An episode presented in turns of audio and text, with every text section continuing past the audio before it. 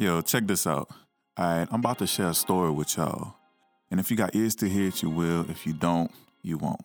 All right. So Amy wants a boyfriend real bad, and all she talks about is how lonely she is and how disrespectful men are, and you know the dudes ain't nothing lying all the time, and how nobody values her, right? So one day while scrolling on Twitter, there was this dude named Rob, and he saw Amy and thought that she was super fine, right? So he liked her photo. He liked like three of them back to back. And moments later, Amy tweeted, "Shoot or shoot." If you ain't serious, stay out of my DMs. So Rob took that as an opportunity.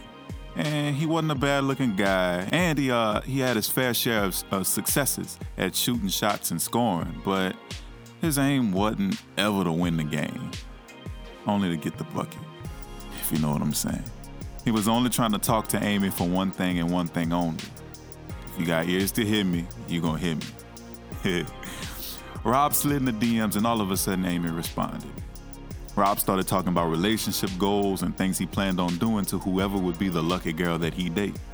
He painted the perfect picture of everything Amy tweeted about, and Amy thought Rob was the one. Hm. Days passed of consistent talking, and it seemed like everything Rob was saying is what Amy wanted to hear. Her ears were tailored to relationships, but not reality. And after two days of talking, caking, and smiling, guess what? Rob hit, and Amy never heard from that man again. Amy's world was crushed. She began to blame everyone God, the men from her past, even the rejection of her dad in her life. She had no idea why those things kept happening to her.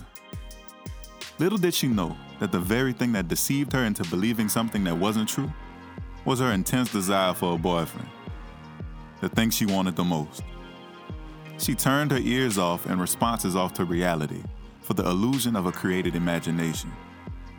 And where did that imagination come from? God? Her childhood? Hmm. Her parents? Her friends?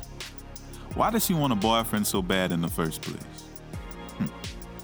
Did God not already perfect her and planned her and all the people that would be in her life and a part of her life before sending her here? Was her wants and her desires the very thing used to deceive her?